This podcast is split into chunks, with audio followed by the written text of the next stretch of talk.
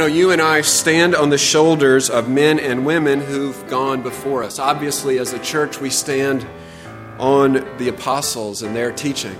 We also stand on the generals of, we might, might think of the uh, Reformation.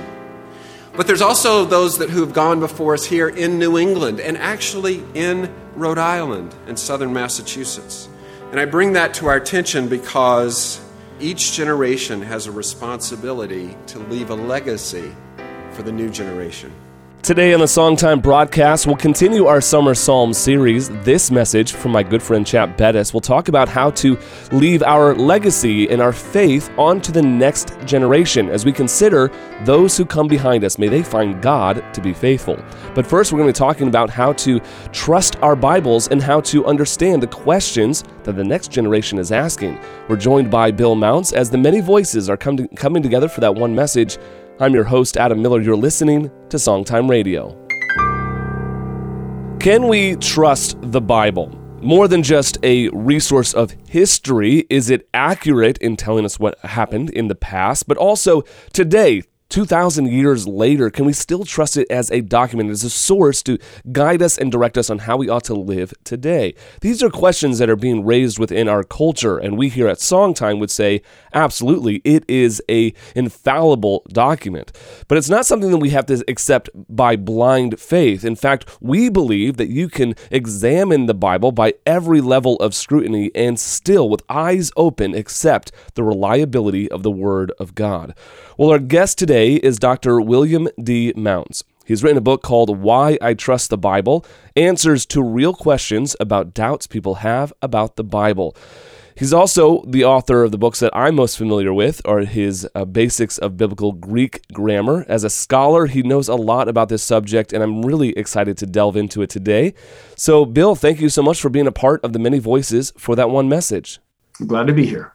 Why don't you get us started by telling us a little bit about yourself? I know you obviously from your academics books. You know the uh, my time in grad school and uh, um, even before that in, in college, my undergrad, of using your books to work through biblical Greek. So tell us a little bit about yourself, your background, and uh, your obviously your influence on biblical exegesis, and even in this, which is more apologetic.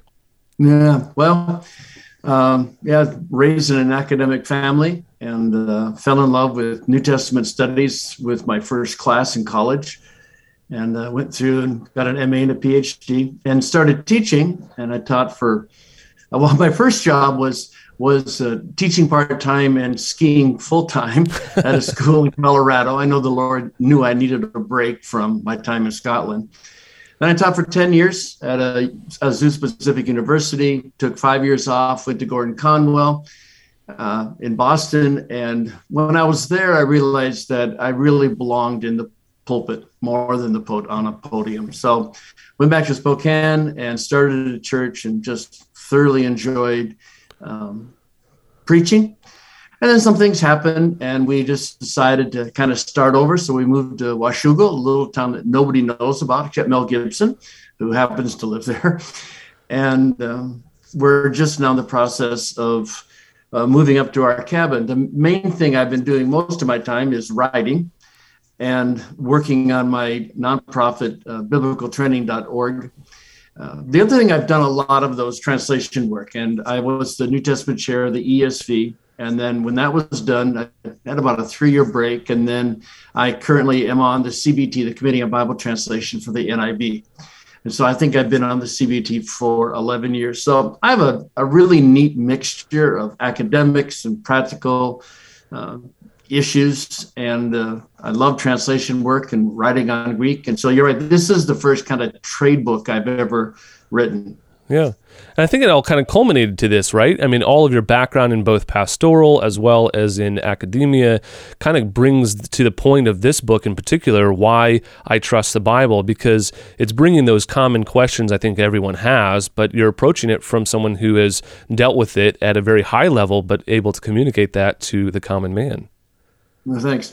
Yeah, I mean, I, I speak quite a bit on Bible translation and other things, pastorals um, but the question that kept coming up, no matter where I was, um, the story I like to tell is I was in South Africa lecturing on the pastorals, and but all the questions during the downtime was issues related to trusting the Bible. And so it's a, it is the question of the day, and it's being asked around the world by all, almost all people, all Christians. And uh, so it was the right time to write the book. Now, this is a completely different approach to it because, you know, with Bible work and, and translation work, this is more of an apologetic. So, how did you kind of get into this sort of answering the questions that are being raised when uh, a lot of your previous work had been in yeah. really just kind of the, the, the study and the breaking down and the understanding of the text? Well, it was, when I was out speaking and I kept getting these questions about the historicity of the text or the authorship of the Gospels or, you know, do we get the right books in the canon and, and those kinds of stuff.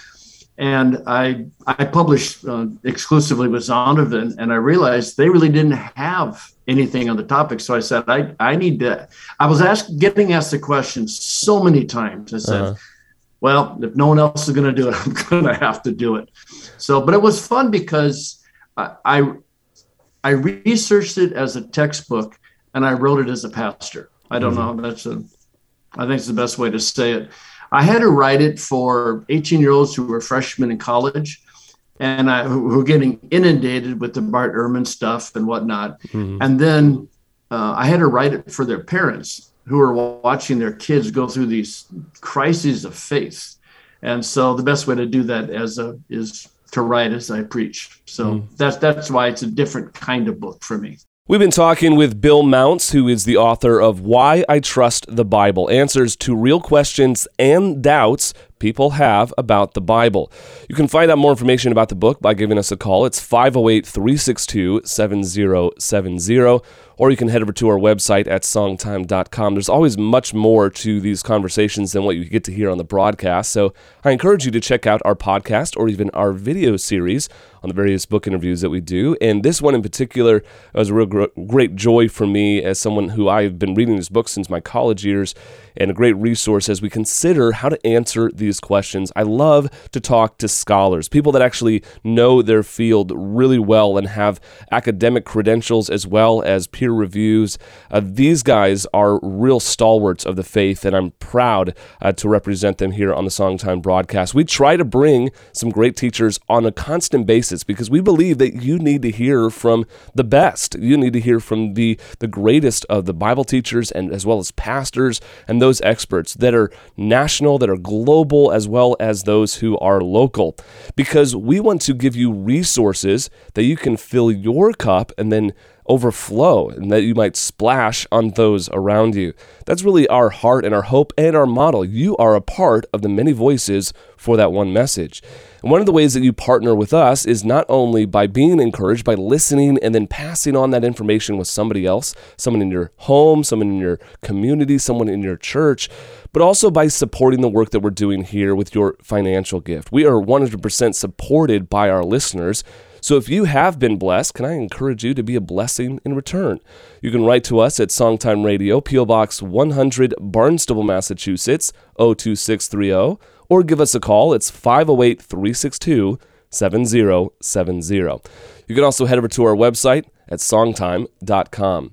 Well, today we are continuing our Summer Psalm series, and this message comes from a local pastor and minister here in New England. It's my good friend Chap Bettis. As we're working through these Psalms, several of them have various topics, and this one in Psalm 78 talks about how to train the next generation. It's really a call to pass down our faith to those who come behind us. Now, I think this is a very important subject and my good friend Chap Bettis has founded a ministry called the Apollos Project. He's also authored the book, The Disciple Making Parent, and he helps parents and churches and communities understand this very central point how to pass down our faith to the next generation. So, honestly, I couldn't think of anyone better to preach on this particular topic. So, this week, as we look at Psalm 78 and thinking about passing our faith down to those who come behind us, we go now to my good friend Chap Bettis. Well, this past Sunday, I had the privilege to be down in Pennsylvania. I was uh, went to Shanksville. You may not have heard of that town, but that's actually where the Flight 93 Memorial is. Do you remember Flight 93? September 11th, 2001, 37 people got on this flight. in Newark, and they looked on this empty plane that could hold 182 people, and they said, There's only 37 of us. We're going to have a great day. And instead, as you know, what happened is, as they were just out a few minutes, that uh, terrorists uh, killed the pilots and then turned Flight 93 back to Washington, D.C. And it's believed that they were headed toward the Capitol building. But we also know because there were phones uh, on, on, um, on the plane and contact was being made with the ground that the passengers, as they were huddled in the back, they learned what had happened as the other three flights had hit uh, buildings. And so they together uh, took a vote and decided they would rush the cockpit. And of course, I hope you know the story of Todd Beamer, who was a believer. And as that line was patched in to the supervisor, to the phone supervisor, she said she heard him lead the group in the Lord's Prayer in reciting Psalm 23. And then his famous last words, let's roll. When you visit flight, or when you visit the Flight 93 Memorial, you really don't see anything unusual. It's, it's a field. And there's actually a boulder out there in the, in the center of this field, which is to mark the spot. Because you know that what ultimately happened is that they were successful and they were unsuccessful. They were successful in keeping the flight from reaching Washington, they were unsuccessful in wrestling back control. And so at 580 miles an hour, with the plane 767 flipped over, it crashed into this field.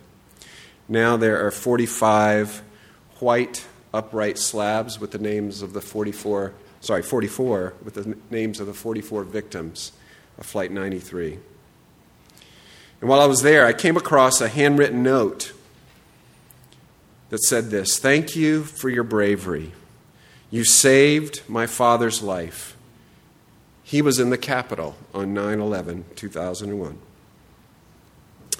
And what was strange for me is as I was walking into this, up to this ordinary field, a common field, I had a hard time choking back my tears. Why? Because this field, this common field, has been transformed into a field of honor. To honor those who had gone before and to teach the generations to come about what had happened on that fateful day. With that in mind, I'd like to turn our attention to Psalm 78, which is on page 531 in your Pew Bible if you'd like to follow along or if you need a Bible. Page 531, Psalm 78. You know, you and I stand on the shoulders of men and women who've gone before us. Obviously, as a church, we stand on the apostles and their teaching. We also stand on the generals of, we might, might think of the uh, Reformation. But there's also those that who have gone before us here in New England and actually in Rhode Island and southern Massachusetts.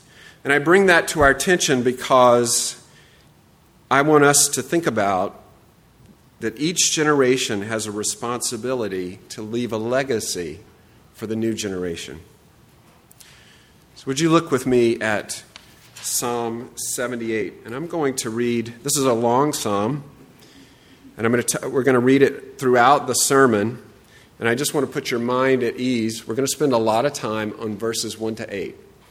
Okay, so if you extrapolate out and you're worried about what time are we actually going to get out of here, I'll, I'll put your mind at ease. We're going to spend most of our time on 1 to 8. So let's hear God's word. Psalm 78. My people, hear my instruction. Listen to what I say.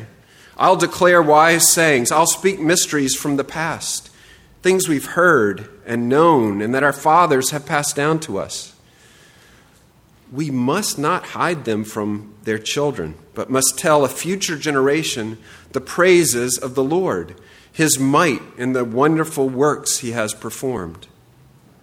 He established a testimony in Jacob and set up a law in Israel, which he commanded our fathers to teach their children, so that a future generation, children yet to be born, might know They were to rise up and tell their children so that they might put their confidence in God and not forget God's works, but keep his commands. Then they would not be like their fathers, a stubborn and rebellious generation, a generation whose heart was not loyal and whose spirit was not faithful to God. If you're taking notes this morning, our main point is this God commands us to tell the next generation the works of God and the Word of God so that they will trust, remember, and obey. I'll repeat that multiple times. God commands us to tell the next generation the works of God and the Word of God so they'll trust, remember, and obey. And that's the outline. God commands us to tell the next generation the works of God and the Word of God so they'll trust, remember, and obey. Over the course of our series here in the Psalms, we've been looking at Book 3 and this track record of these sort of Psalms leading up to a point. And today's lesson, we're looking back at, at this Psalm of Asaph. Again, I think this is a psalm of one of Asaph's descendants because of all of the references here of captivity, it seems to imply, as was Psalm 74, a psalm that was written after the Babylonian captivity. This would have been a time period where all of the people were taken out of Israel because of their defiance against the commands of God. And this Asaphite, this follower of Asaph, is passing on his, his knowledge to the next generation, wanting, especially during this time of captivity, this time in Babylon, that they wouldn't forget their history that they wouldn't take in the culture of Babylon, that they wouldn't then become Babylonian, that they would maintain their their identity as the people of God even while they were outside of the land. I think this is really important, and it bodes to the subject again of discipleship as we see this as a descendant of Asaph who had been passed on uh, this, this calling and this teaching and this position over and over again to understand and draw people into the, the worship in the temple.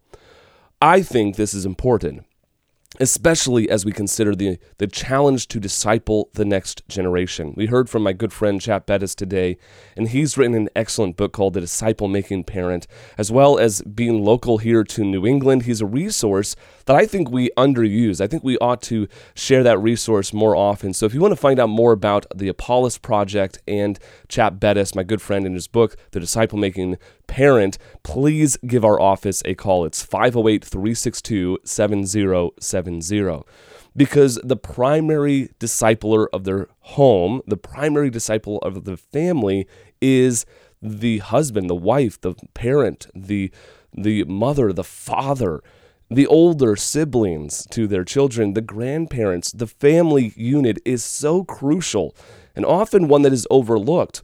We go to our church, we have our church service, and we have our children's programs. It's easy for us to have this diffusion of responsibility where we outsource, outsource all of our teaching and our biblical training to a church. But really, what we need to see more is that taking place at home. And these are some really great resources and a great reminder especially living here in New England, which can feel a lot like Babylon, I'm sure, where we feel like outsiders in our own country. We feel like exiles. We don't feel like we belong because we're we're so small in number as a part of the community. Where 50 counties are under 3% evangelical. Here is a reminder and encouragement. I think that this psalm written in that time period for us reminds us the importance of passing on our faith to those who come behind us. I hope that we've been able to encourage you today. If we have, I hope that we'll hear from you. We love to hear from our listeners, but especially during this season as we are fundraising, we need your prayers, we need your support. Would you consider giving back to the Songtime Ministry with your contribution, your donation? You can write to us at Songtime Radio, P.O. Box 100, Barnstable, Massachusetts 02630, or give us a call. It's 508 362 7070. You can also head over to our website at songtime.com or look us up on social media.